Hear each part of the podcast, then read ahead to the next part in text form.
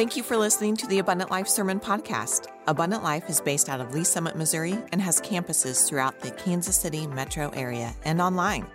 We want to see your life changed by Jesus. For more information about Abundant Life or for locations and service times, visit livingproof.co. Thanks for listening. Good morning, church. So good to see you wherever you're gathering from. We're so glad you're here. Luke chapter 10 today. Luke chapter 10. We're going to finish up a series that we're in called Irresistible. And we're calling it Irresistible Church because the next two years of our church is going to be themed with this very theme, Irresistible.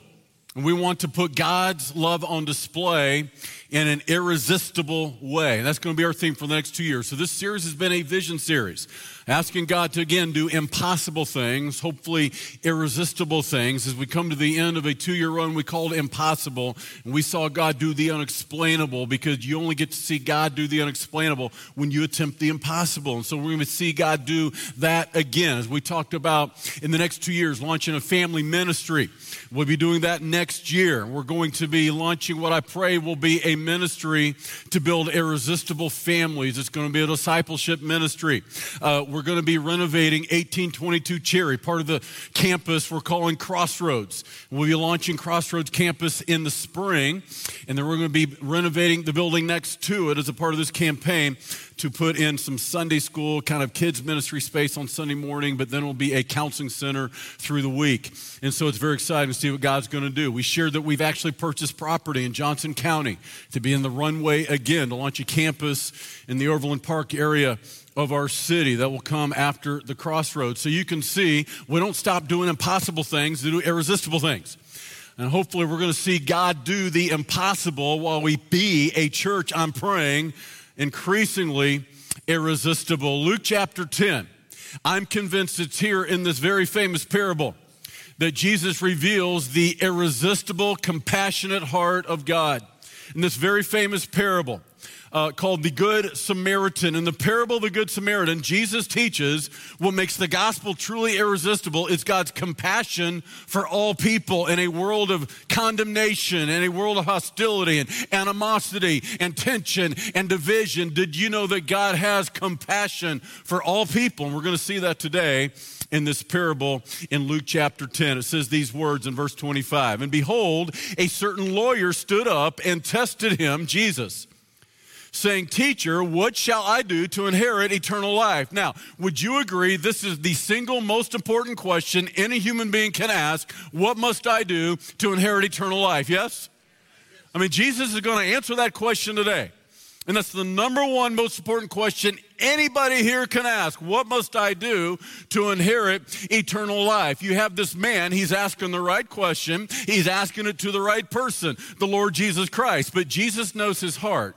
And he knows that while he's asking this question, he's actually being disingenuous about it. He's doing this to try to test Jesus and put Jesus kind of on the spot and corner him. He said to him, What is written in the law? What is your reading of it? Now, when it says he's a lawyer, understand it's not really like a lawyer we think today of a lawyer, uh, whether it's a trial attorney, you know, or a district attorney, prosecuting attorney. A lawyer in Jesus' day would have been an expert in the law of Moses.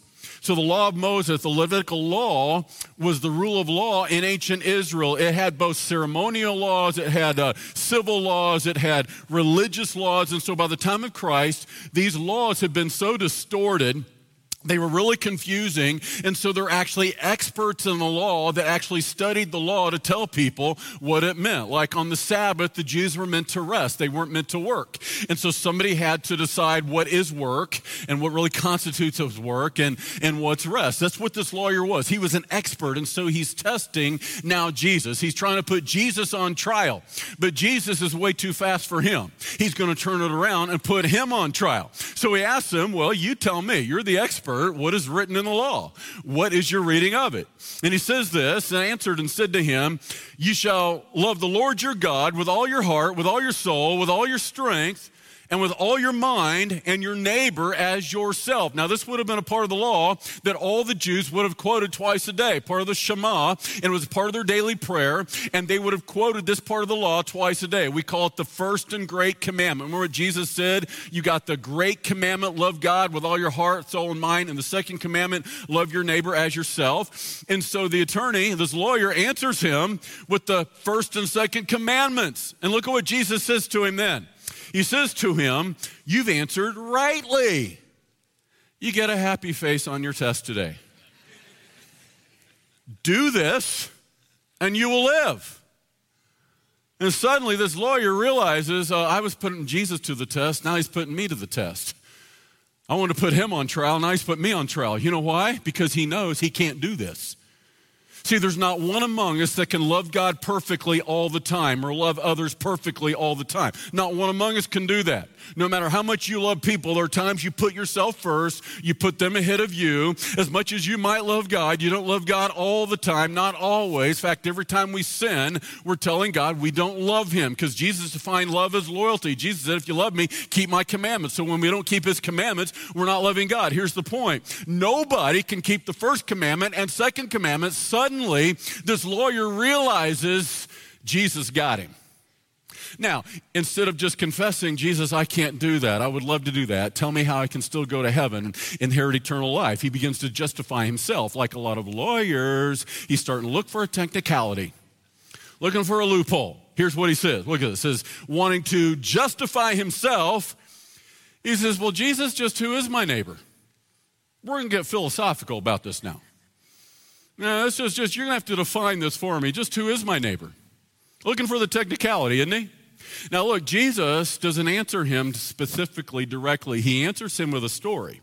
The story known as the Good Samaritan. It's a story that today, even people that don't know anything about the Bible, uses the phrase a Good Samaritan. When you stopped and helped somebody change a tire by the side of the road, oh, he was a Good Samaritan, right? This is where this comes from. And we're going to see from this parable that what Jesus is teaching is one, everybody is your neighbor. Not just the people who live next to you on either side of your house or across the street from you.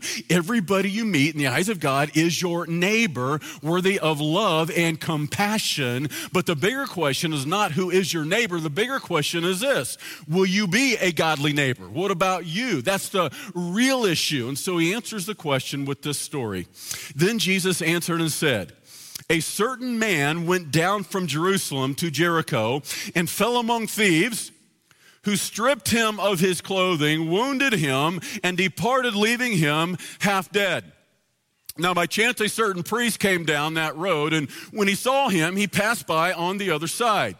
Likewise, a Levite, when he arrived at the place, he came and looked and passed by on the other side. But a certain Samaritan, as he journeyed came where he was, and when he saw him, he had compassion. Now, what is amazing to me about Jesus is he uses a Samaritan to be the hero of the story. You know, he's teaching even your enemies are worthy of God's love and compassion because historically the Samaritans were the mortal enemies of the Jews, and the Jews were the mortal enemies of the Samaritans. Now, it's not lost on me that in Luke chapter 9, just the chapter before this, Jesus and his disciples were passing through Samaria and they needed some place to stop for the night. And so they stopped in a Samaritan town, and the people in that town would not let them stop for the night, would not give them shelter, would not give them food. Basically, you guys are Jews, get out of town. And because of that, Jesus' disciples, uh, the ones he called the sons of thunder, James and John, guess what they said as they're leaving town? Jesus, should we call down fire from heaven? Heaven and nuke them? And Jesus was like, Whoa, cowboy. Hang on, John Wayne. We're not going to nuke anybody today, okay? Now, just, just, just a few days later, they're having this conversation and he's using this story. So I'm not, I'm not, I'm not lost on the fact that probably Jesus is using the Samaritan as an illustration and an object lesson specifically for his disciples. What's he teaching his disciples? Listen, they may treat us like we're their enemies, but we're not going to treat them like they're our enemies. In fact, I'm going to make our enemy, the Samaritan, the hero of the story. I mean, this is amazing. I can't even begin to frame how remarkable this is. The hatred, the hostility that went on for centuries between these two people, the Samaritans and the Jews. I mean, this would be like today. We just came out of the midterms, and everybody knows the hostility, the animosity between our nation's two biggest political parties. So, this would be like, seriously, Joe Biden telling a story and making Donald Trump the hero of the story. Unthinkable. This would be like Donald Trump telling a story and making Nancy Pelosi the hero. Unthinkable, wouldn't it? Jesus makes a Samaritan the hero. This was unthinkable to his audience, the Jews. Yet that's what he does here. A certain Samaritan, as he journeyed, came where he was, and when he saw him, he had compassion. What is Jesus teaching? Listen, God has compassion for all people, even our enemies. Even the people that we can't stand, that don't think like us, that don't like us, they even hate us, even the Samaritan in your life Listen, God has compassion on all people. God has compassion on all people because all people are priceless to God. And listen, if we really want the next two years to be focused on irresistible and putting God's love on display in irresistible ways and the gospel on display in irresistible ways, then we got to see what God sees. We got to feel what God feels. When God looks at people specifically, when God looks at you and me, what does he see? Listen, we value people differently than God values people. See, to God, people are priceless. Now, you and I, we don't look at people that way. We say, well, where are they from? What do they do? It's performance based, the production, how much do they produce. So I'm kind of known for my meaningless, worthless trivia, okay? So, so here's some. I just read this yesterday meaningless, worthless trivia. I just read seriously that if you could boil down your body into its most base chemical elements, I'm talking carbon, magnesium, nitrogen, H2O, oxygen, if you could boil it all down into the most base chemical elements, the average person with the average human body would be worth about $585.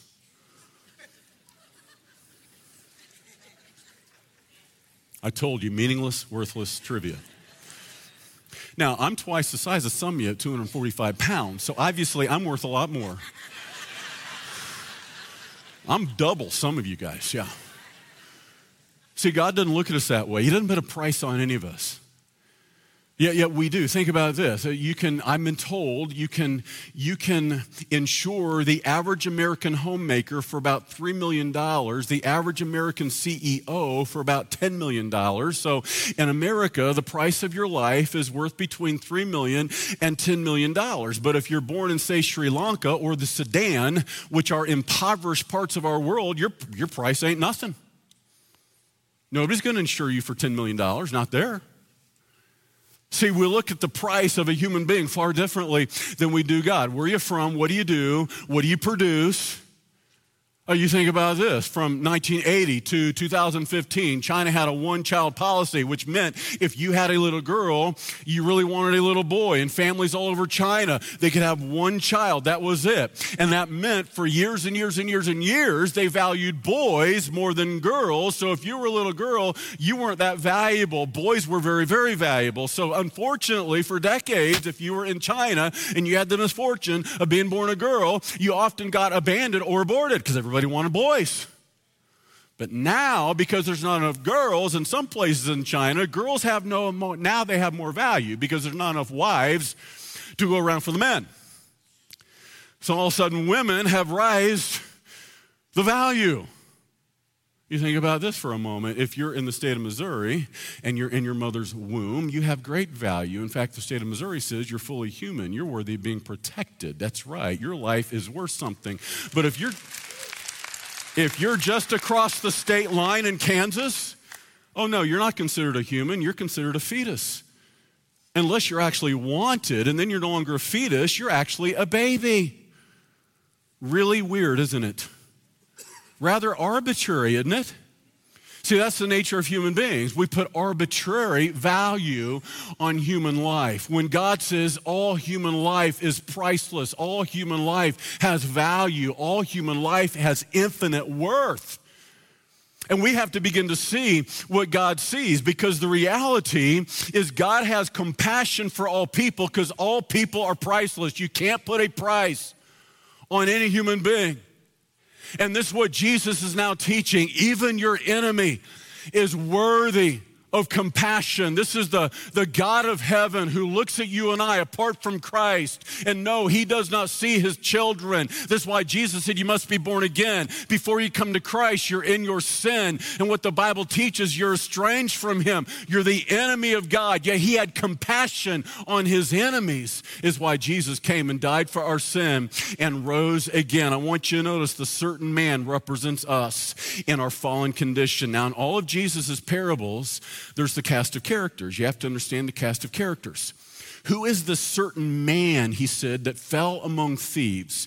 He was beaten, he was bruised, he was bloodied, he was stripped naked, and he was stolen from, he was robbed from, and he is left for dead. This represents you and me in our fallen condition, naked, wounded, and left for dead because of sin and Satan.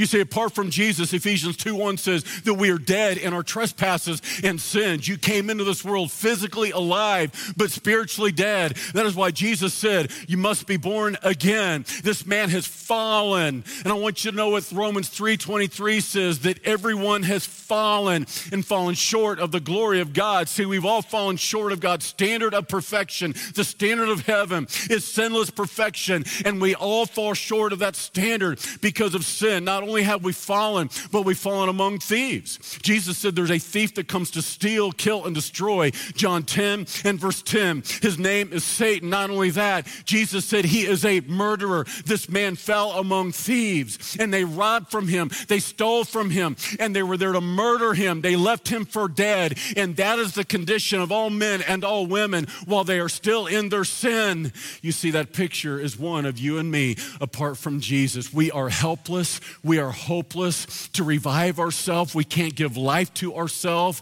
Romans 6 23, the wages of sin is death. And I want you to notice, he said it's a certain man. I want you to notice what Jesus says. It was a certain man that fell. You know why? Because it wasn't just anyone, it was a certain someone. Do you understand that to God, you're not just anyone, you are a certain someone. He sees you in this massive humanity, seven billion people. He knows your name. He knows who you are. He wants to redeem you as a child of God. You're not just anyone, you're a certain someone. I am thankful that in 1975 at a church on a Sunday night, there was a certain little boy, not just any little boy, but there was a certain little boy sitting there in the pew of that church on a Sunday night in 1975. There was a certain little someone, and and God came down and opened that little boy's eyes so he could see his need for a Savior. And that little six year old boy knew how much he needed a Savior because of his sin. That little boy was me. There was a certain little boy. Listen, there's a certain someone right here. God sees you. You matter to God. What do people really want to know is do they matter? Does anybody see me? Listen, if nobody else sees you, God sees you. We want to put God's love on display in irresistible ways. That means we need to learn to see what God sees. Church, listen carefully. What I'm about to say. This is not a rebuke, not a reprimand. You guys are awesome. Yeah, I really mean that. We asked for 1,100 Thanksgiving boxes. You guys brought 1,200. It's what you do. Living generously, sacrificially, selflessly. I am so thankful for you. What I'm about to say is not a reprimand, it's a reminder. I got an email from a lady this past week that it came to this service, second service in Lee Summit a week ago. And this is by far and away our fullest service. Last few weeks, 90% capacity.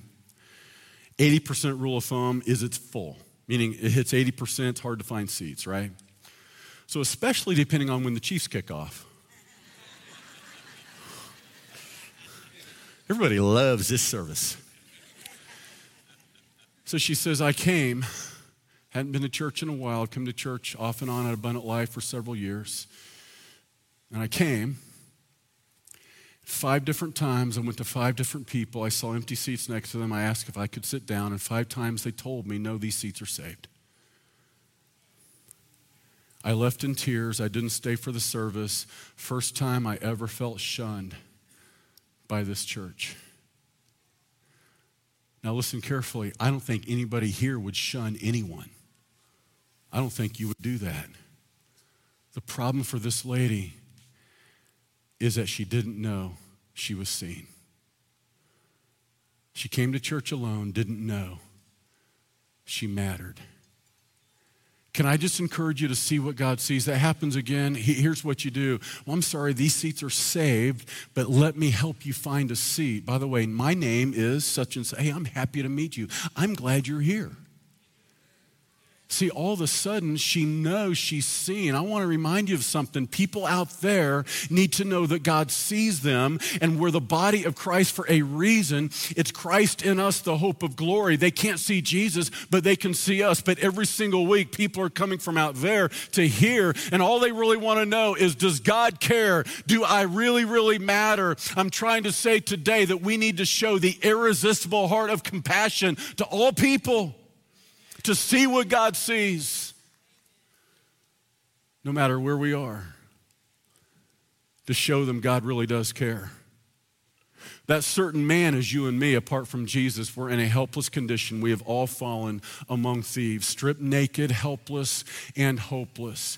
Now, there's another cast in this character. There's the Jewish priest. The priest pictures the law of God. The priests were the keepers of the law. They are the ones that would work in the temple and they would make the sacrifices daily before God. I want you to know, as the keepers of the law, they kept a list of things to do. And this is what you do. When you begin keeping a list of things to do to appease God, you put yourself under the law, but the law cannot save you. Now, the priest should have been the one in the story. We'd all expect that he sees this man. The priest naturally would have compassion on this man. All this priest does is walk over at him and go, Man, you're a mess.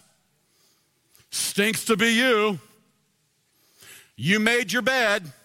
Guess you got to lay in it. You know what Jesus is teaching? That's all the law can do.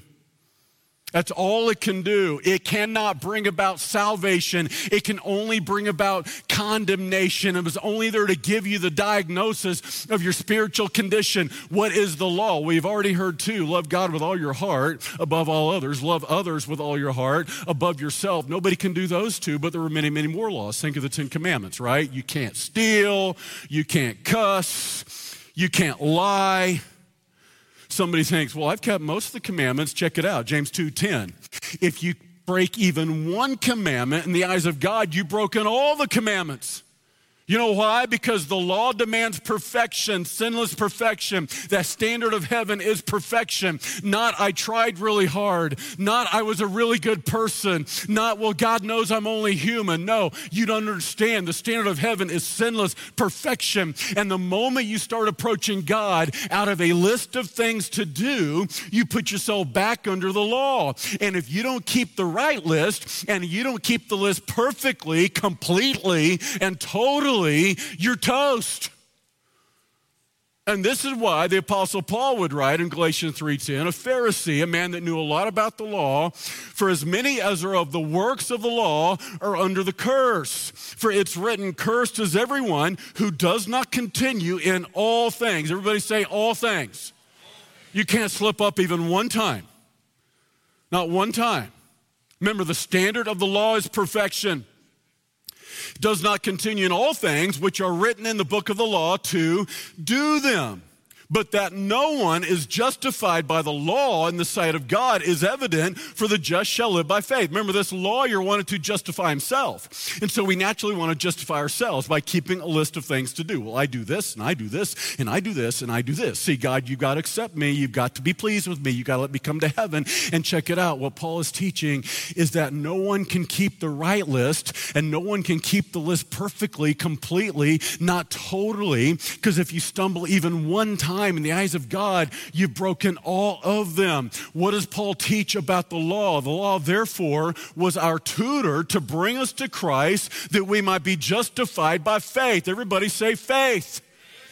It says in Romans 5 and verse 1, therefore, having been justified by faith, we have peace with God through the Lord Jesus Christ. For the Galatians, guess what they were arguing about? What they thought was that if you were a Gentile, a non Jew, and you came to faith in Jesus as the Jewish Messiah, you got to be circumcised. And if you don't get circumcised, you can't go to heaven. The Jewish rite of circumcision was a condition for your salvation. What is Paul teaching? Oh no, uh uh-uh, uh, that's not what God sees. Uh uh uh. By the way, how in the world did you even prove who was and who wasn't? Yeah, I, hated, I would have hated to go to that church, wouldn't you?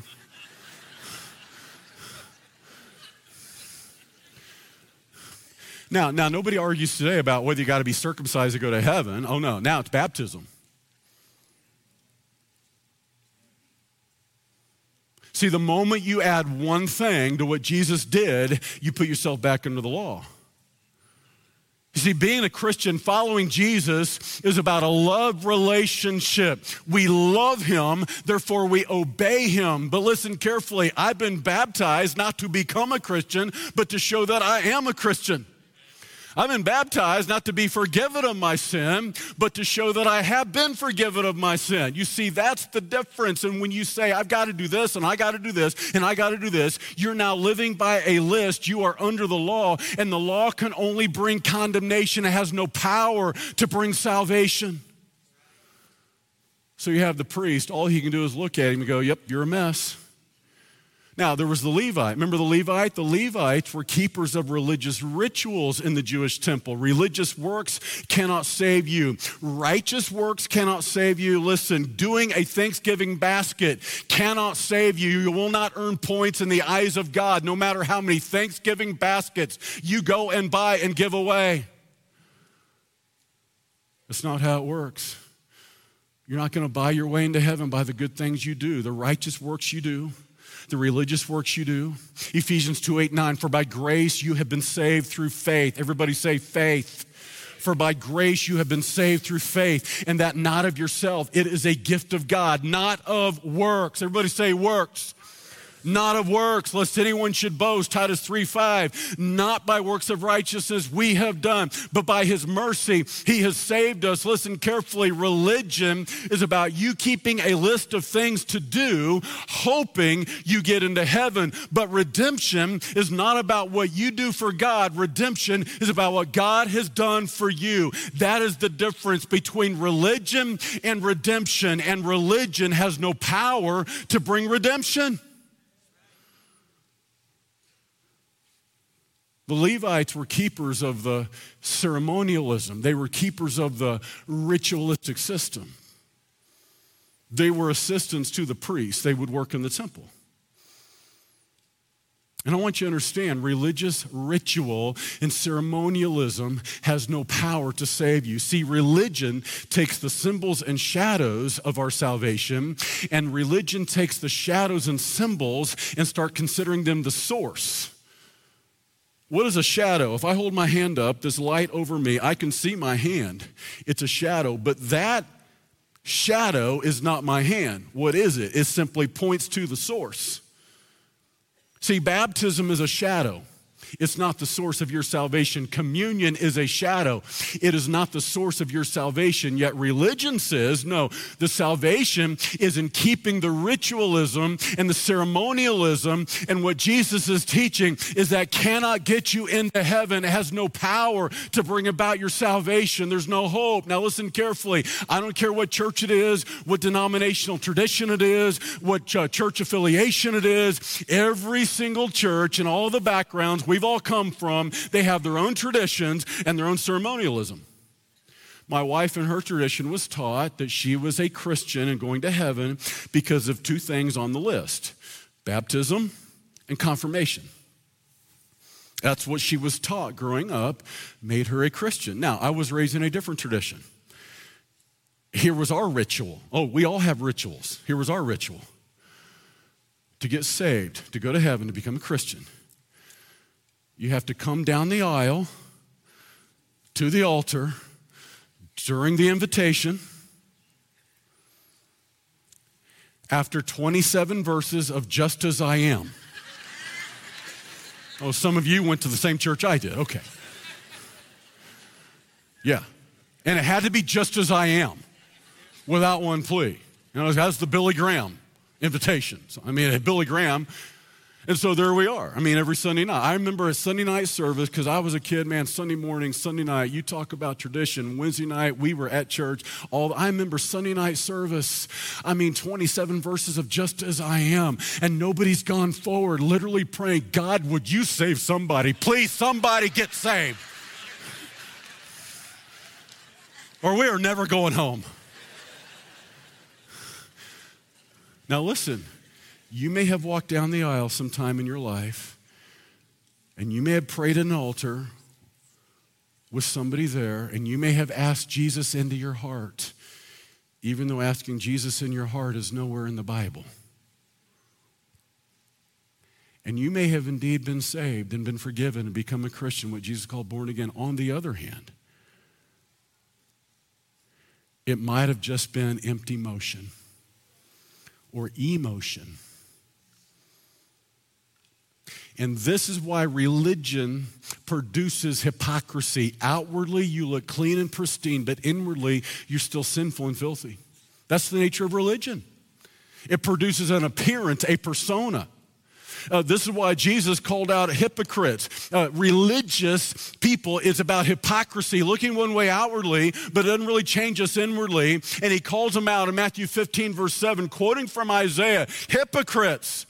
Well, did Isaiah prophesy about you, saying, These people draw near to me with their mouth and honor me with their lips, but their heart is far from me, and in vain they worship me, teaching as doctrines the commandments of men. You know what this means? It means you can even come to church like this one that doesn't worship liturgically, and there's nothing wrong with the liturgy in churches that do a lot of responsive type worship, and it's kind of the same thing every single week. Listen, you can come to church like this where it's different songs every week and not the same thing every week and still go through vain repetition. Like you can raise your hands to every song. And I went to church and I saw this for the first time. I thought, man, these people are weird. Yeah, I know what some of you are thinking when we raise our hand. This just simply means, God, I surrender. This is a sign of surrender. Look, you can raise your hands at Abundant Life and sing every song at the top of your lungs and check this out it can still not affect the heart. You can say all the right things with your lips and your heart still be far from God. God sees the difference. See, the nature of religion is just a cover up. Jesus is about a cleanup. This is probably a little TMI, too much information. I'm sorry. But religion is like deodorant. We all put on deodorant today, this morning. We got ready, yes? I hope so. I'm just being honest. So, the way I look at it, all right, so normal day, TMI, sorry, eight strokes. Eight's the number new beginning in the Bible. It is. Now, on Sundays, I'm working up here, y'all. Yeah, I got a hanky. I'm, so, yeah, I'm working up here, right? I'm going to perspire when I preach because I'm working. You know what that means? I lay it on thick. 40, 40 times thick. You know why? Because I want you to like me. I don't want to be stinky. You understand what I'm saying? I'll go back here to the green room between services and, and get ready to come out and talk and walk around, talk to you guys. You know why? Because you matter. I would talk to every person here if I could. You know why? Because you're a certain person. You matter to God. That's why I come out and walk around. Can't talk to everyone, but I wish I could. I would if I could. But I want to come out and walk around until I have gone back there and I have this bottle of cologne. Guess what I do? And then I have this bottle of mouthwash. Guess what I do? Yeah, I guard. You know why? Because otherwise, I might be offensive to you. I don't want to offend you with dragon breath after I preach. Now, here's the problem it doesn't really deal with the problem. All of that's just a cover up for the problem. It temporarily manages the problem, contains the problem, but the reality is you got to do it over and over and over again. Deodorant is not a one time, one and done. Taking a bath is not one and done. That's like religion, that's like ceremonialism. It can cover it up, but it cannot bring a cleanup. And some of you have tried religion all of your life. You've done exactly what you've been told to do, and your life still has not changed. And the reason why is religion has no power to make you a new creation is not done by a list of things to do, it's about what God has done for you. And you see, this Levite could do nothing but walk over to him and go, Yeah, you're a mess. Don't want nothing to do with you. The priest could do nothing but say, Yeah, you're a mess. You're definitely going to die. Definitely going to die. That's all it can do. But then there's somebody else. There is the good Samaritan, the certain Samaritan, as he journeyed, came where he was. And when he saw him, he had compassion. He's saying, I have compassion. God has compassion. He sees us in our sinful, helpless condition. Romans 5 and verse 8 God demonstrated his love for us, and that while we were yet sinners, Christ died for us. He didn't wait for you to become lovable to love you. Oh, he loved you even when you were unlovable. And let's just be honest, you're not always lovable. Yeah, God sees all those moments nobody else sees. Yet he loved you. Even when you didn't deserve the love of God, he loved you. He set his affection on you. And now you have this good Samaritan, this certain Samaritan, a picture of Jesus, living proof of a loving God to a watching world, putting God's love on display in irresistible ways. He has compassion on him. You see, the good Samaritan represents God's heart of compassion that while we were dead in our sins, Jesus came to die for us. And all of our sin and all of our stink and all of our stench, it was placed on him. But Jesus rose from the dead. You see, as a man, he could die for our sin, but because he was deity, he couldn't stay dead. There's no such thing as a dead Savior. Three days later, he rose from the dead. He broke the curse of sin for all men and all women. So that now we can have redemption, freed from that list of religion says he went to him, bandaged his wounds, pouring on oil and wine, and he set him on his own animal and brought him to an inn and took care of him. Now, the symbols Jesus is using are very, very measured. This isn't just random. In the ancient days, oil and wine were used, in fact, to soothe and cleanse wounds. These were the days before antiseptic and neosporin and all the stuff we have today. So they would take olive oil, they would pour it into a wound, and that would soothe the wound. Then they would take the wine, and the alcohol in the wine would act as an antiseptic. It would cleanse the wound. But it's more than just the history, the, the medical, clinical thing Jesus is teaching. No, these are symbols in Scripture. And you understand, a lot of you, if you don't, you're going to, that in Scripture, oil is a symbol of the Holy Spirit. You're dead spiritually, but the moment of salvation, when you receive by faith the Son of God, you receive the Spirit of God. And Jesus said in John 6, verse 63, it's the Spirit that gives life. This man was dead. He was soon going to die, it's the Spirit that gives life. 2 Corinthians 3 and verse 6, it's the Spirit that gives life. And God gives us the Spirit of God to bring life to the dead spirit within us all because of sin. But not just that, there's wine. Wine in the Bible is a symbol of blood. All the way through, it's a symbol of blood. Jesus at the Passover supper, right before he would die, he's passing out the cup, the cup of redemption. As he does, he says these words This is the cup of the New Testament in my blood to symbol of blood. And do you understand that He takes the Spirit of God and the blood of the Son of God and He binds up our wounds? He brings healing to the wounds of sin in our life. It says in 1 John 1 7, the blood of Jesus Christ cleanses us of all sin. It doesn't just cover our sin, it cleanses our sin. Revelation 1 and verse 5, He loved us and He washed us from our sin in His own blood the Good Samaritan begins to minister to him with both oil and wine. And on the next day, when he departed, he took the two denarii, gave them to the innkeeper, said to him, Take care of him, and whatever more you spend, when I come again, I will repay you. He said, Whatever more you spend. I'm trying to tell you, you are priceless to God. No price was too high to redeem you from your fallen, beaten, broken condition because of sin.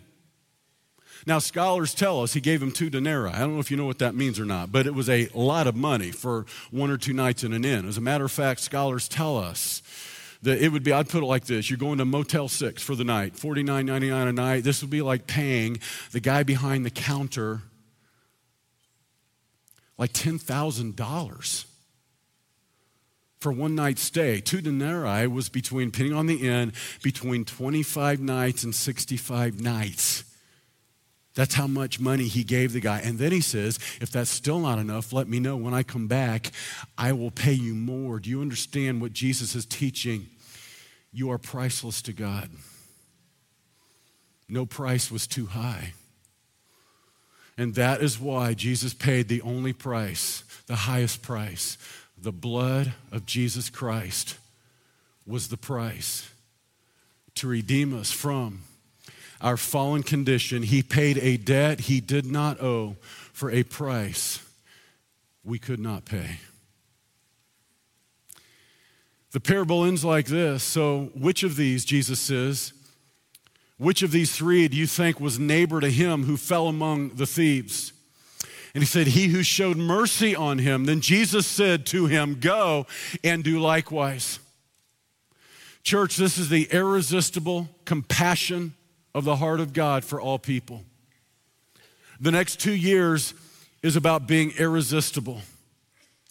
How do we put the gospel on display in a dark and dying and desperate world in irresistible ways? It's exactly the same way by showing the world God's heart of compassion for all people, that no price is too high. Let's go and show God's irresistible heart of compassion because to God, every person is priceless. Would you bow with me right now? Everybody at the other campuses right there online, I want you to bow just for a moment. We are almost done. But the next 120 seconds could be the most important two minutes of your life. This parable began with a question What must I do to inherit eternal life?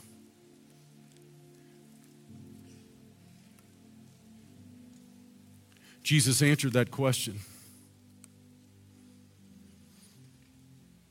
Not by religion, church affiliation,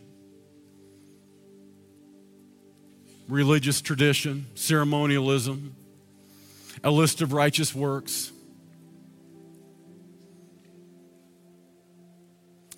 It's by faith alone in what Jesus did for you. Would you have a moment of introspection wherever you are in the world right now, right here in this Lee Summit Auditorium? Do you know with certainty if you die today what you would see in eternity? Most important question anyone will ever ask you Do you know with certainty if you closed your eyes in time and you open them up in eternity what you would see? Somebody today would say, Phil, I don't know for sure where I stand with God. If I died today, where I would be. I want to pray for you personally. Would you let me do that? Would you slip up your hand very quickly, very quietly in the air? Pastor Phil, pray for me. Just hold your hand up high. Yes, sir, I see you. Yes, ma'am, I see you. It all begins with honesty. Yes, ma'am, thank you. In the back, I see you. God sees you in the back. Up on the terrace, the back row, God sees you. Yes, sir. It all begins with just saying, God, Thank you for seeing me. Thank you for showing me my condition spiritually. And now I want to invite you to pray with me right here in this auditorium, down here, near me, back in the terrace. I'm going to invite you to pray this prayer with me right now. God will hear your prayer right there where you sit. There's a certain someone, a certain man, a certain woman. You're not just anyone. you're a certain someone to God right now. You can receive forgiveness, redemption, eternal life. I want you to pray with me right here online. Pray with me right now, wherever you are. Jesus, just pray this. Jesus, I know that I've sinned, that I cannot get to heaven apart from you. But I believe you died for my sin, that you rose again, that you're alive today. And by faith, I receive you as my Savior. I ask you to forgive me of my sin, come into my life, and change me from within. In Jesus' name, amen. Church, there's a whole bunch of people just prayed and received eternal life. I'm certain of that. Praise God. Praise the Lord. Thanks for joining us today. If you enjoyed today's podcast, be sure and subscribe and share with a friend. We hope today's message inspired and challenged you. Let's go be living proof of a loving God to a watching world. For more information about Abundant Life, visit livingproof.co or follow us on social media at Abundant Life LS.